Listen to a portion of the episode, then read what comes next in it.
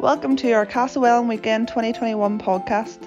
We are excited that Michael Spence is with us to share on our theme seasons. Listen with your friends, family, youth group, or by yourself, and be sure to check out our amazing downloadable resources and hit us up on the Instagram. Enjoy!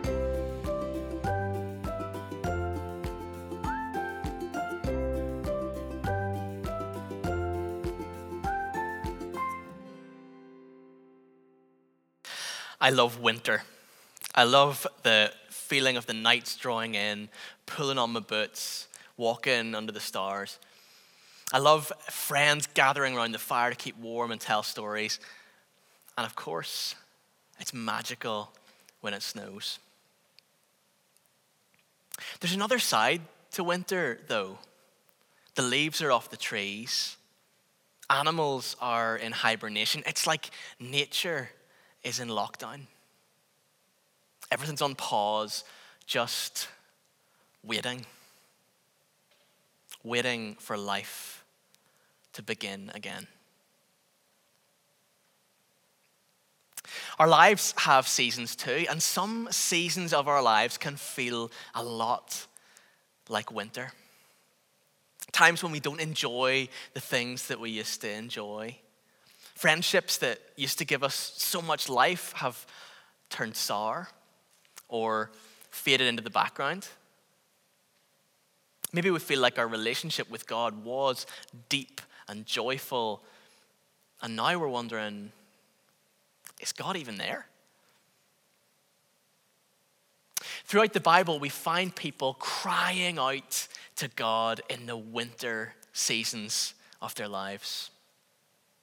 Like this group of people who are kept uh, as slaves in Egypt, and they find themselves crying out to God to set them free.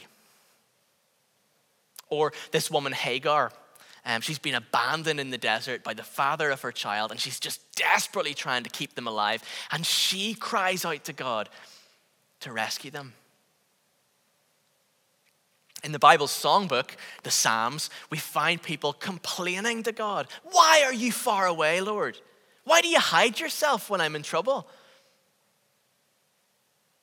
Because it feels like that sometimes, doesn't it?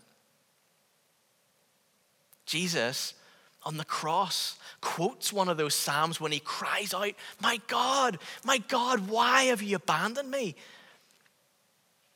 There's even a whole book of the Bible called Lamentations, which means weeping. Do we get that? There's a whole book in the Bible called Weeping. Because crying out, lamenting is an important part of being human. Because unlike all the happy Instagram faces, there is another side to life. We experience the summer, but we also experience the winter. We experience joy, but we also experience sorrow. And the right thing to do with that is to tell God about it. You have lived through one of the strangest most stressful times in living memory. And I think we're still all trying to find words for how we feel. I think we felt frightened, and I think we felt numb, and I think we felt overwhelmed, and I think we felt bored, and I think we felt lonely, and I think we felt lost, and I think we felt angry, and I think we felt forgotten, and I think we felt frightened again, and I think that doesn't even begin to cover it. And the right place to bring all of that, the right place to work it all out, is with God. Scripture gives us different pictures of God as, uh, as a mother hen gathering up her chicks, uh, as a good father, a daddy who loves to listen to his children God wants to hear about your life. God wants to listen to your complaints. God wants to hear you talk about everything you feel you've missed out on through this strange time. If you've missed your social life, if you've missed out on parties, if you've missed out on milestones, if you've missed out on opportunities, if you've missed loved ones, all that sense of loss. God wants to hear about that.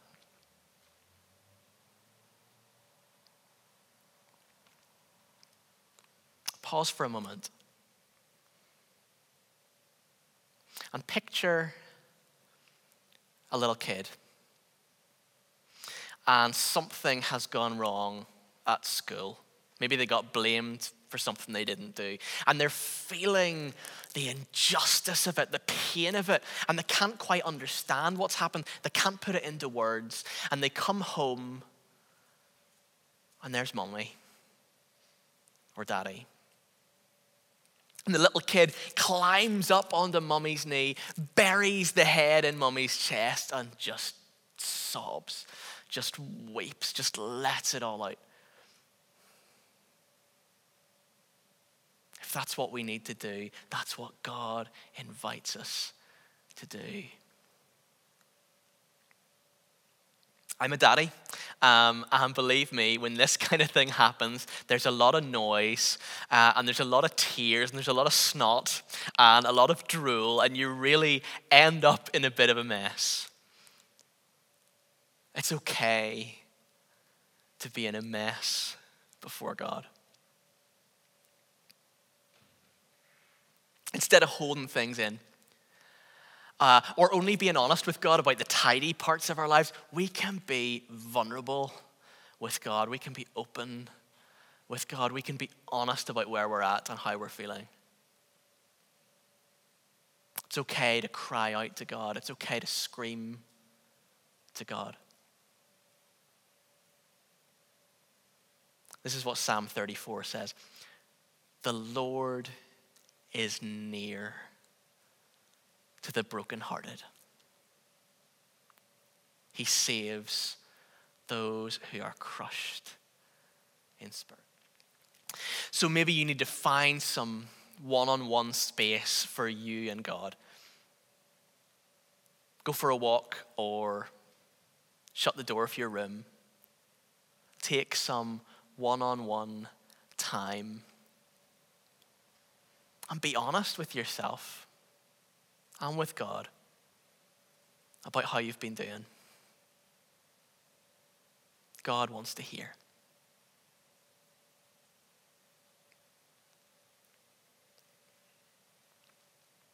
I remember a time that I was really ill. And at the beginning of it all, I was feeling overwhelmed by what was ahead of me.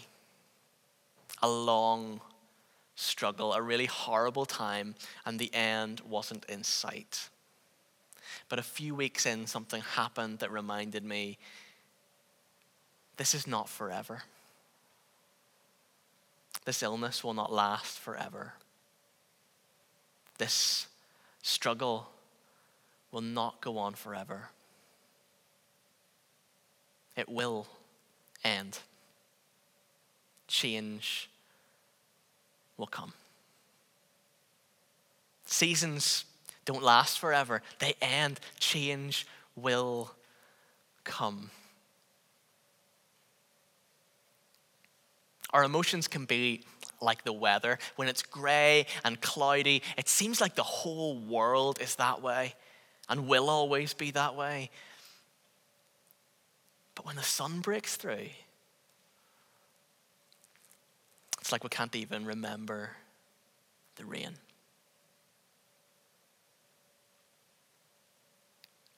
In the famous story, The Lion, the Witch, and the Wardrobe, C.S. Lewis imagines a world where it is always winter, but never Christmas. The White Witch has the whole land under her spell, turning the people to stone. The only hope for their misery to end is the return of the great lion, Aslan. And for the writer, this is a picture of how the struggle and the sadness of the winters of our lives can be transformed by Jesus.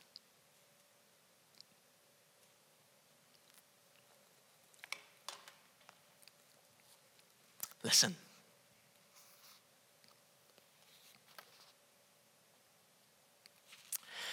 Is Aslan? asked Susan. Aslan, said Mr. Beaver. Why, don't you know? He's the king.